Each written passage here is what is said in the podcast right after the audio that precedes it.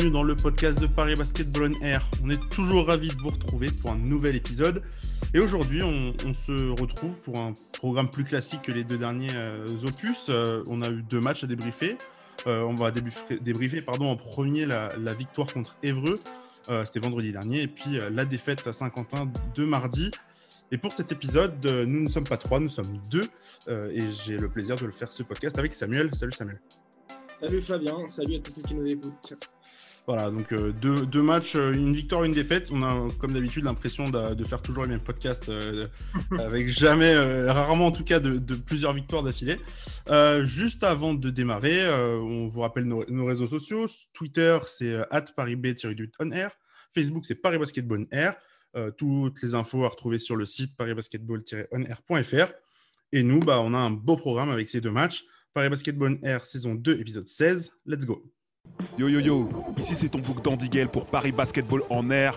C'est là que ça se passe si tu veux l'actu, cousin. Si, si.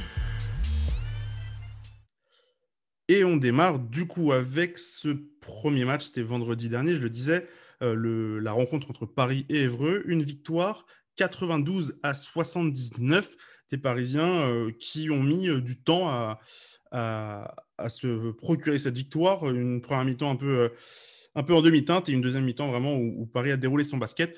Sam, je te, je te laisse peut-être commencer du coup euh, sur ce match. Qu'est-ce qu'on retient de cette rencontre euh, entre Paris et Évreux? C'est marrant parce que c'est, c'est une victoire et je ne vais pas retenir principalement le, positif. Moi, personnellement, je vais, je vais retenir la, le premier, la première mi-temps que j'ai trouvé alors, il y a pas, il me semble qu'à la mi-temps, le, score est serré. Paris est même devant. C'est euh, égalité, 44 partout. Ah bah voilà, exactement, 44 partout. Voilà, j'avais oublié. Et euh, on rappelle quand même que Paris jouait face à une équipe d'Evreux très amoindrie, euh, avec beaucoup d'absents, avec des joueurs présents, mais qui étaient physiquement pas aptes à jouer. Je pense notamment à, Pachal, par exemple, Amadou Sidibé, qui a joué je ne sais combien de minutes, qui, qui, était au bout du bout, et en plus, il joue blessé. et malgré ça, c'est Evreux qui a donné le ton. Euh, dans, la première mi-temps. Je parle physiquement, je trouvais Paris euh, pas encore concentré. C'est quelque chose que, euh, qu'on, soulève depuis quelques podcasts quand même, que c'est vrai que ça va mieux peut-être devant dans les systèmes offensifs, mais que sur la défense, Paris a du mal à rentrer dedans ces derniers temps. Et, c'est ce que j'ai constaté contre Evro. Et moi, je commence sérieusement à me poser une question. je, je, crois que je ne l'ai même pas encore évoqué avec toi, Flavien, en off. mais le rôle et l'influence de Boatwright sur, ce, sur cet aspect-là. Euh, il, il, fait beaucoup de bien, Ryan Boatwright. Hein, je ne vais pas lui tirer dessus, il fait beaucoup de bien dans, dans bien des domaines. Mais je trouve que sur euh, l'équilibre défensif, euh, il a, il a un, un petit côté un petit peu moins concerné que les autres. Et, dans cet équilibre, quand tu as 5 joueurs, euh, c'est une équipe de 5, hein, c'est pas du 11 euh, comme au foot. Si tu as un mec qui est un petit peu moins que les 5 autres, euh, je trouve que, ça se voit. Et moi, je trouve que ça s'est vu sur la première mi-temps, même si euh, fait un match très, très costaud. Je sais pas si d'accord. Moi, je te rejoins. Et, justement, cet apport offensif qu'on lui prête et qui est, qui est, très, très fort, hein, vraiment, c'est peut-être le meilleur joueur offensif de cette équipe. Justement, il est, comme il était moins bien en première mi-temps, on a vu beaucoup de pertes de balles, une, attaque plutôt mal gérée en première mi-temps. Et, en fait, Paris aurait dû peut-être aller arriver à la pause avec, je sais pas, peut-être 10 points d'avance. Ah, et, et c'est un peu mis, mis, tout seul dans, dans la merde, j'ai envie de dire, dans le sens où bah, voilà, on, connaît, on connaît Paris et il suffit d'un rien pour, pour que cette équipe vrille et passe de tout va bien à tout va mal. Et justement, contre Évreux, j'ai eu un peu cette peur-là, pas très longtemps, euh, parce, que, parce que très vite, dans, le début de troisième quart-temps, ça, ça, ça, a tout de suite roulé. Et on a retrouvé une équipe parisienne beaucoup plus concentrée et beaucoup plus, euh, beaucoup plus elle-même, en fait.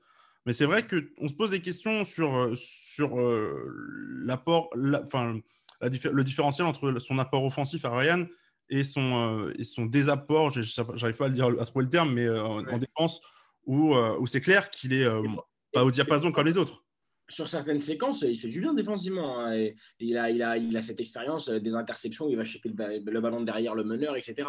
Mais euh, moi, c'est ce que j'ai constaté en, première mi-temps, c'est qu'il n'était pas, un petit, qu'il n'était pas vraiment euh, avec tout le collectif. Mais après, ce c'est pas que la faute de Ryan Butcher, c'est l'équipe qui a du mal à rentrer dans, dans, dans ces matchs. Ah non, non, c'est clair, je te, rejoins, je te rejoins totalement là-dessus. Euh, tu, là, on, parle, enfin, là, on met, on, met en lumière une, individualité, mais, mais c'est vrai que c'est plutôt collectivement, généralement, que, que, Paris, euh, que Paris a du mal à rentrer dans son match. De toute façon, on va en parler aussi contre Saint-Quentin, mais c'est un mal, un un mal vraiment où tu te dis, je sais plus, ouais, vraiment, c'est le premier carton des Parisiens qui, qui, est pas bon.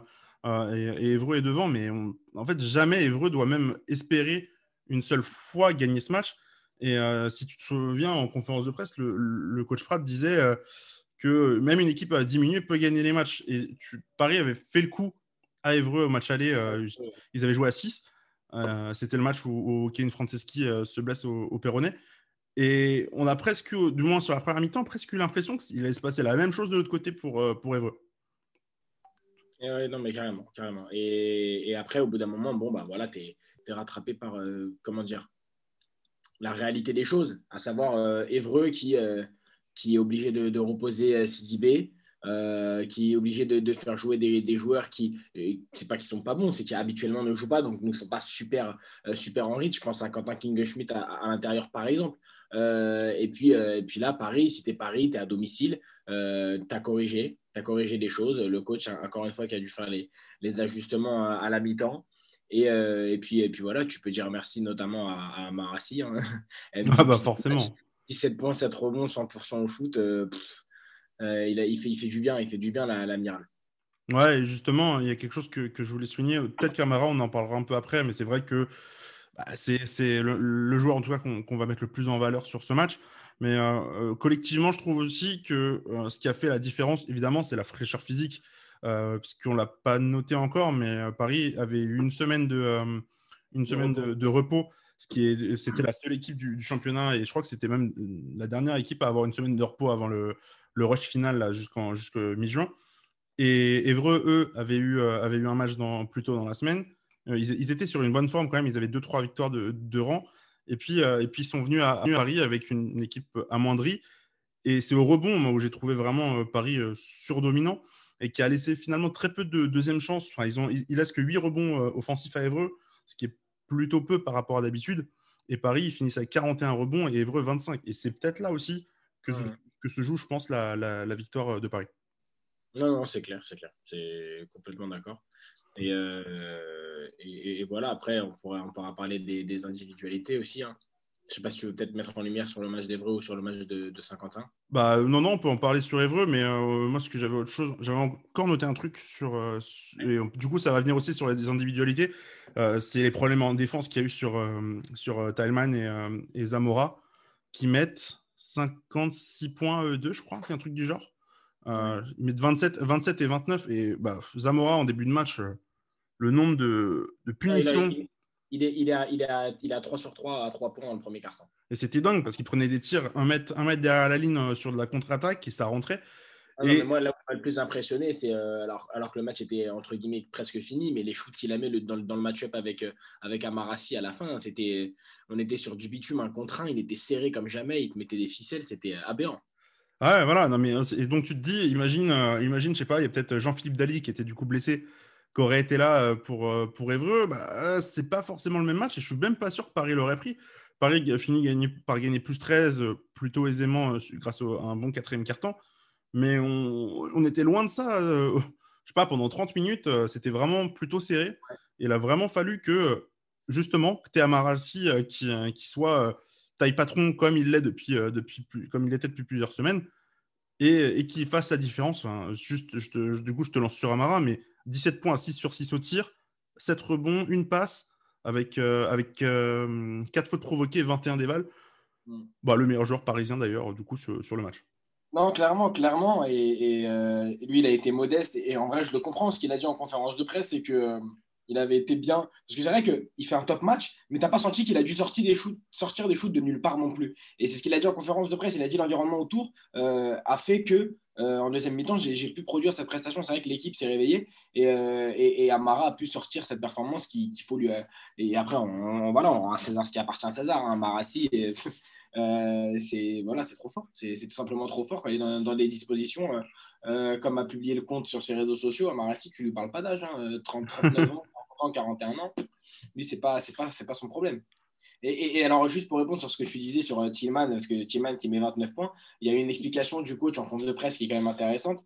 C'est qu'il disait que, euh, que Tillman n'avait jamais mis euh, un, shoot à trois points en, sortie de dribble, après dribble, cette saison.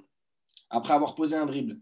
Et, contre, et, contre Paris, il en a mis plusieurs. Et, le coach, c'est quelque chose qui, qu'il a, a soulevé parce qu'il a dit que ce n'était pas prévu. Alors après, c'est vrai que si tu fais toutes les conférences du coach, il y a toujours un joueur qui n'est pas prévu. C'est exact, exactement ce que je relevais hier quand, quand, quand j'ai vu du coup le, là on enregistre, on enregistre mercredi et il y avait le match de Saint-Quentin hier. C'est exactement ce que je me suis dit. Mais tu sais, à chaque fois vraiment, euh, il y a toujours une, une part de, enfin un, un, élément qui, n'est euh, jamais prévu par le, par le, coach. Après, euh, si, on est, si les coachs étaient des mentalistes et savaient ce qui allait se passer, ça serait plus du sport. Hein. C'est ça aussi, c'est qu'il y a une part d'irrationalité, de, de choses imprévues. Donc, donc voilà. Non, non, je suis, euh, d'accord. Et puis, du coup, euh, euh, bah, il a fallu quand même un, bon, un bon Amarassi. Je ne sais pas si tu as une autre individualité à mettre en avant. moi, j'ai beaucoup aimé, moi, j'ai beaucoup aimé le. Alors, quand tu regardes la feuille de stats, c'est ce qu'on disait en conf de presse. C'est pas celui qui a la feuille de stats la plus impressionnante. Par exemple, en 1, 2, 6, les en double-double, 12-10. Mais moi, c'est Juan Bégarin. 12 points, 4 sur 7 au shoot, 5 rebonds, 4 passes décisives, 4 fautes provoquées. 12 dévals, pas énorme, mais moi j'ai trouvé que c'était lui la clé de ce match. C'était lui qui, euh, dans le troisième quart-temps, défensivement et offensivement, parce qu'il met, je crois, il met 9 points, il met, peut-être 8 ou, 9 de ses. Il a, il a 3 à la mi-temps et je crois qu'il met le reste dans le troisième quart-temps. Euh, et, et, je trouve que c'est lui qui, offensivement, a su redonner de, l'impulsion à Paris. Et défensivement, le coach le dit, c'est lui qui l'envoie en mission. Il commence à prendre une dimension très, très, très, euh, très importante et intéressante de Jeanne Bégarin. Et, et ça, c'est sur ces dernières semaines. Et bah c'est pour ça aussi, peut-être du coup, on se posait la question sur euh, le profil pas trop défensif de Rennes, mais leur association avec euh, du coup euh, Gauthier Denis qui joue deux ou trois et, mmh. et, et, Bégarin qui joue deux ou trois aussi. Du coup, ça, ça permet d'avoir de, de, cacher, je pense, Ryan sur qui pourrait être face au, meilleur extérieur en face. pour, pour avoir Jean Bégarin sur, en défense sur le, le, meilleur joueur. C'est clairement le meilleur défenseur de cette équipe, hein, du moins sur les postes, sur les postes extérieurs, il n'y a même pas de débat. Euh, et, c'est incroyable, vraiment la progression qu'il a eu en, quelques semaines. Mais on, en parlait déjà euh, la semaine dernière, mais vraiment, euh, chaque match, c'est une, évolution de plus. Alors évidemment, il y a un peu le match de Saint-Quentin pour, pour pondérer tout ça, mais le niveau que John Béguin a depuis allez, deux mois, depuis la reprise en fait, depuis début mars, c'est colossal. Ouais, clairement, on en reparlera sur Saint-Quentin, mais, mais clairement. Ouais, bah, je te propose du coup qu'on passe sur, euh, sur le match de Saint-Quentin. Euh, tout de suite, euh, moins sympathique, on va dire, à, débriefer si, si, vous êtes supporter parisien. Une défaite face au deuxième, c'était un choc, un choc de, la probée entre le deuxième et le cinquième. Donc là, le, dauphin de, Nancy, Saint-Quentin, qui s'impose à, domicile 85 à 71. Sam, bon, il n'y a pas eu match vraiment dans, de, la première à la dernière minute. On n'a pas vraiment vu de, confrontation entre les deux. Quoi. Ouais, c'est vrai que euh, dans, dans, le ressenti, euh, tu as toujours un moment dans un match où tu sens Paris devant, Paris capable de faire des choses. Là, ça a été rare, voire inexistant. Je n'ai jamais senti que Paris pouvait renverser la, la tendance. Euh, à, un moment dans le match, même si je trouve que c'est dommage parce qu'il y a un faible écart à la mi-temps, enfin faible. Euh, je crois qu'il y a 6 ou 7 points à la mi-temps et que tu rates 4 ou 5 lancers francs. C'est un match où, tu es un peu retombé dans tes travers au lancer franc. Paris finit à 10 sur 18, donc tu donnes presque 50% de tes lancers. Euh, et, je pense que, je ne te dis pas que c'est la clé et que ça a joué, mais, mais c'est dommage dans un match où en face, c'est Lilian qui disait ça un petit peu en off, on, on, va dire les choses. Paris est tombé sur une équipe plus forte.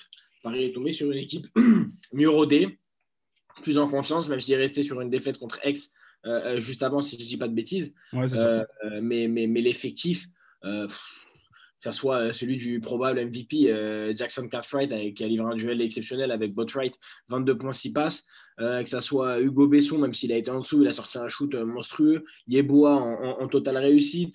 Euh, Bien Philippe, Lien Philippe, euh, Benoît Gillet, enfin tu sais, euh, vraiment. Il est infernal alors que tu, tu, tu, tu vois la, la, la stat line, elle est, tu vois, c'est 9 points, il a mis ses 3-3 points qui font mal, c'est 6 passes décisives. C'est une équipe qui vraiment, quand elle est bien rodée comme ça, faut faire le match parfait pour la sortir. Et, et Paris, bah, Paris, Paris à, à l'extérieur, je pense que c'est ce que tu vas soulever, Flavien. Ah bah clairement, de toute manière, là, là c'est la septième Septième défaite en 10 matchs à, l'extérieur. Paris qui a, perdu qu'une seule fois à domicile. Et je vous le dis en mille, c'était contre, contre Saint-Quentin.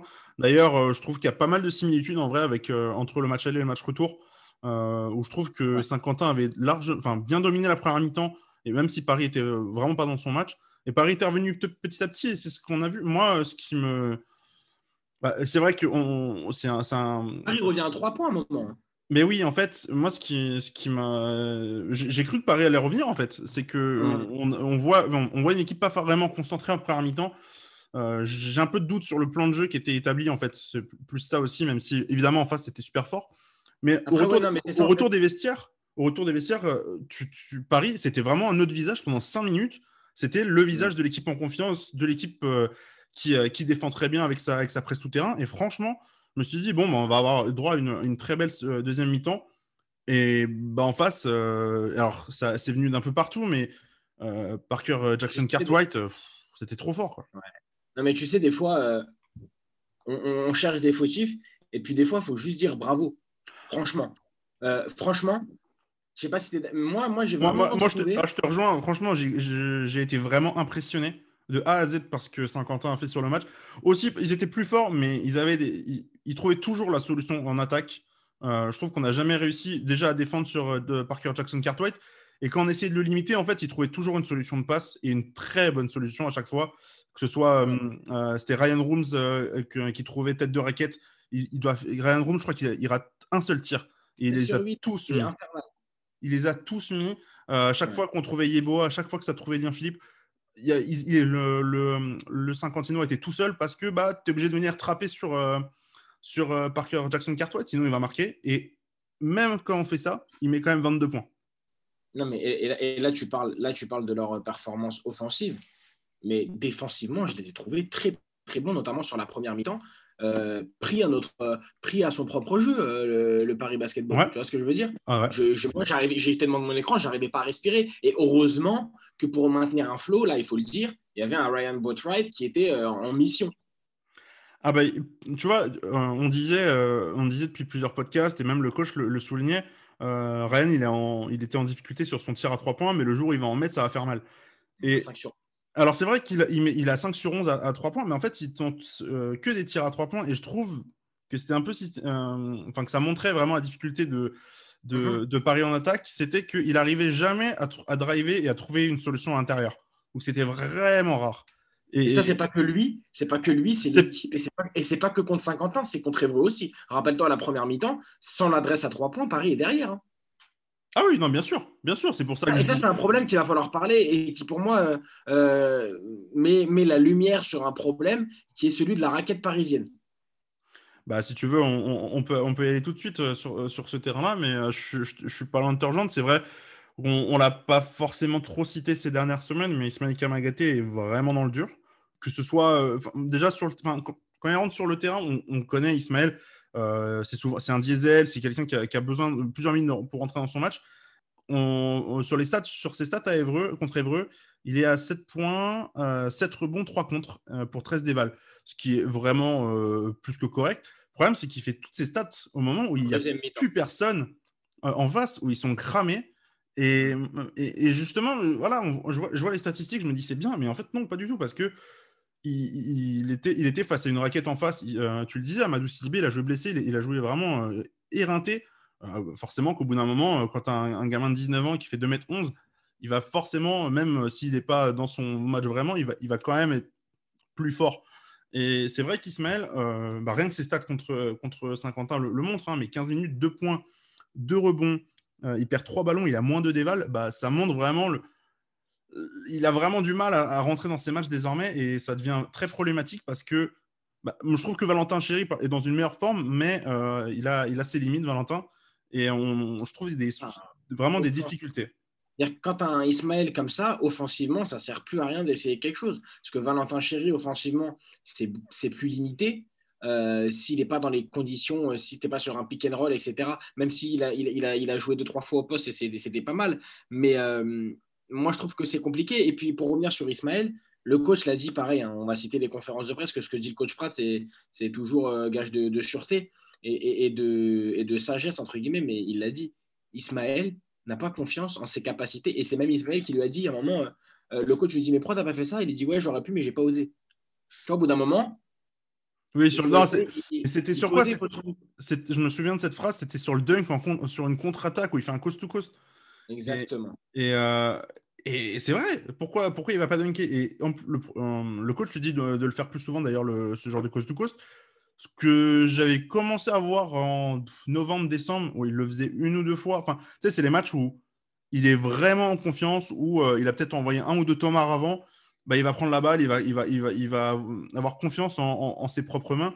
Et c'est de plus en plus rare. Du moins, il passe juste une mauvaise passe. Après, c'est pas du tout. Euh, c'est pas du tout euh, la, fin pour Ismaël ou quoi que ce soit. On va pas non plus aller jusque là, mais juste pour dire que, juste pour dire que c'est inquiétant et ça fait partie aussi du, du, mal parisien qui est que euh, bah, à l'intérieur c'est compliqué.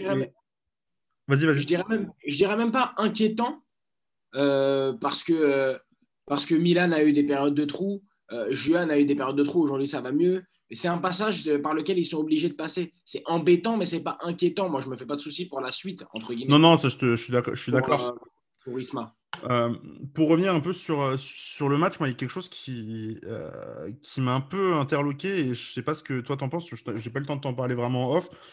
Mhm. C'était sur le, les temps de jeu de, de l'équipe. comment étaient répartis les temps de jeu? Parce que je trouve euh, à la fois les temps de jeu et même du coup l'utilisation, l'utilisation des, joueurs sur le terrain. Par exemple, Amara, il joue 18 minutes, il n'a pas un tir, alors que c'est le joueur en forme par excellence depuis, euh, depuis trois semaines. Euh, Ismaël, du coup, on arrive à lui trouver trois, trois pauvres positions de, de, tir, il en met qu'un. Gauthier, il est qu'à 3 sur il, il prend que 5 tirs. Nobel n'en prend que 6 en, en, 28 minutes et shoot 0 lancé, ce qui est hyper rare pour Nobel, de, que ce soit il prend soit beaucoup de tirs, soit il prend beaucoup de lancers.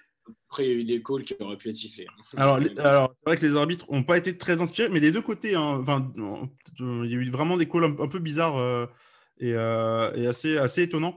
Mais c'est. Bah, de toute façon, tu vois, 50 ans, ils ont pris que 4 lancers. Ils ont shooté que 4 lancers sur le match. Et tellement euh, c'était propre offensivement. Et je trouve justement l'inverse.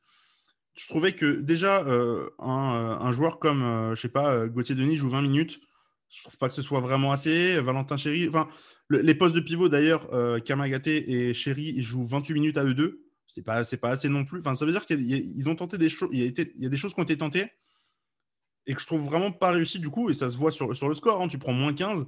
Euh, tu avais pris moins 7, je crois, au, match, euh, au match aller. Et franchement. parmi les titulaires, il y a Gauthier et Valentin. Il y a Gauthier, Valentin et Amara. C'est ceux qui jouent presque le moins sur le match. Ouais, bien sûr. Bah, évidemment, après, derrière, euh, tu. C'est euh, ah oui, c'est Bégarin, mais Bégarin joue, joue, un énorme temps de jeu maintenant et Botrat, mais c'est quasiment les deux meilleurs joueurs du, du, du Paris Basketball ce jour-là. Il y a eu Dustin Sleva qui fait un, qui fait un bon match, mais Dustin, euh, il est. Deuxième mi-temps encore. Ouais, déjà, déjà deuxième mi-temps, c'est vrai, mais encore une fois, s'il est trop seul et tout. mais moi, il y en a un, moi, je, alors je sais pas, on part un petit peu dans tous les sens, mais pareil, moi, il y a un cas qui, pour le coup, là, je trouve ça inquiétant. C'est le rôle, les, performances, la mentalité, dans quel état d'esprit il est. Euh, Nobel Bongokolo, on rappelle qu'il y a quelques mois, il était meilleur, meilleur scoreur de la Ligue. Hein. Ah, moi, je... te rejoins. Là, tout à l'heure. Tout à l'heure. Moi, je comprends pas ce qui se passe. Tout à l'heure, tu disais que c'était pas inquiétant pour Ismaël et tu avais raison. Moi, je suis beaucoup plus inquiet pour Nobel euh, et, euh, et les, les, productions. Alors, je sais pas à quel point son, son, son comment dire, son, le, nouveau rôle, par exemple, de Ryan dans l'équipe, etc., comment, comment il, a dû s'adapter. Mais je trouve déjà, il a un temps de jeu beaucoup plus fluctuant. Euh, il y a des matchs où il joue 10 minutes, il y a des matchs où il joue même pas 20 minutes. C'est, déjà, c'est, rare. Pour il joue 20 minutes, il est pris 6 tirs. Bah ouais, c'est ce que... C'est ça, et je te dis, il, il, prend 6 tirs, il, il, récupère 0 lancé du match. On est, enfin, c'est, c'est, assez fou. Paris, Paris provoque quand même 18 fautes, et en 18 fautes, tu récupères que 18 lancés. C'est, enfin, c'est pas, c'est pas, c'est pas suffisant. Et c'est vrai que moi, je, pour le coup, je suis assez inquiet de, de, Nobel. Il a déjà il a perdu sa place de, titulaire par, pour, euh, pour Amarassi. Et pour, Gauthier, pour enfin, Amarassi ou Gauthier Denis, ça dépend quand, quand, quand, il est installé en 3 ou en 4. Mais euh, c'est tout de suite. Euh, moi, je trouve que déjà, alors Paris allait, mieux, mais quand, quand il est bon sur le terrain, Paris est, super bon en fait. C'est, il, est, il est avec, avec Ryan Botrat, je pense que limite, c'est les deux, c'est les deux métronomes de l'équipe où tu te dis, s'ils sont en forme ce jour-là, tu n'as pas trop d'inquiétude à avoir. Parce, et, en fait, Après ce match, il est piège, qu'il n'a même pas été pas bon. Genre, tu vois, il fait non, c'est ça, c'est ça. Un sur deux à trois points, trois rebonds, trois passes. Même défensivement, je l'ai trouvé, trouvé intéressant. Ah, mais euh, si, par exemple, tu prends le match contre Evreux, il joue 18 minutes, donc c'est le même temps de jeu. Euh, non, il joue, non, il, non, il joue 28 à, à 50 Il joue 18 minutes, il met 3 points, 1 rebond, 3 passes, il perd 4 ballons, il a un déval. Et là, et, il prend que 4 tirs aussi. C'est, il n'est pas du tout dans la constance d'un joueur qui est en confiance et qui, je sais pas, j'ai l'impression que là, l'enfilement des matchs lui, lui, fait pas du bien en fait. Ouais, ouais. et en fait, c'est peut-être un problème avec cet effectif qui est composé de. Euh, tu te rappelles, il y avait une période où euh, le coach disait là, l'effectif, il est en pleine possession de ses moyens, euh, il, est, il est parfaitement huilé, tout va bien. Je sais plus, c'était après quelle victoire bah, c'était, c'était en, Je crois que c'était en février, c'était après Nantes, un truc du genre, où, tu sais, où il dit, c'est, là où il dit on va pas forcément recruter, etc., parce que je donnerai des minutes à qui? Et tout le monde, et tout le monde remplissait son rôle. Mais sur le long terme, et là, on, voit les limites, c'est que euh, je pense que c'est pas possible. Ou alors, je sais pas, ou alors, il euh, faut, bah, faire. Là, et, je pense qu'on aura la réponse à la fin de la saison, mais, mais, mais peut-être, peut-être, voilà, je vais dire comme ça, peut-être que c'est pas possible euh, de jouer sans réel meneur. Et je te parle pas de meneur vocal, je te parle de star. De, le mec, tu sais que lui, il va mettre ses, ses 17 points. Tu vois ce que je veux dire? Lui, il va mettre ses 15 points. Euh, et normalement, c'était censé être Nobel. Et, c'est plus Nobel et on ne sait plus qui c'est à part Boatwright. Voilà, peut-être que c'est devenu Boatwright, euh, mais euh, tu n'as plus de, sécurité. Tu ne sais plus qui va faire quoi. et, tous ne sont pas capables, comme un Milan Barbic par exemple, de juste remplir un rôle collectif. Tu vois ce que je veux dire? Et de le faire sur un mois entier, sur quatre matchs de suite. Milan, il n'a pas besoin de briller. Il y en a qui ont besoin, je pense. Ouais, non, je, je, suis plutôt d'accord. Et du coup, je vais rebondir euh, là-dessus. Tu disais, euh, euh, tout, le monde avait un, tout le monde avait un rôle, du mois en février, ce qui n'est plus forcément le cas aujourd'hui. Mais aujourd'hui, tu vois, par exemple, sur les matchs de Saint-Quentin et Évreux, Ganapamo et Gendré, ils ne jouent pas une minute. du coup, Nobel, il, il, enfin, il y, a des joueurs qui, qui ont, plus trop leur, qui trouvent plus trop leur place. Et ce qui m'inquiète, c'est mmh. qu'on parlait de la raquette tout à l'heure qui, qui était un peu défaillante en ce moment. Sauf que là, les renforts qui vont arriver euh, enfin, on va parler de renfort. Je vais, je vais essayer de, le dire calmement, mais euh, il va y avoir le retour de, de Franceschi et de Sheik Et les deux, si, euh, si tant est que, que Sheik joue, c'est deux meneurs qui, qui reviennent.